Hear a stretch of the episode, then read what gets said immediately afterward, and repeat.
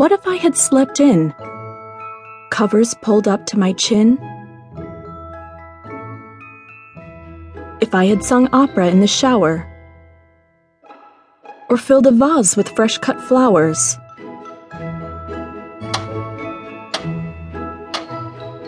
Or if the clock had been slow and I was late, lingering over my breakfast plate?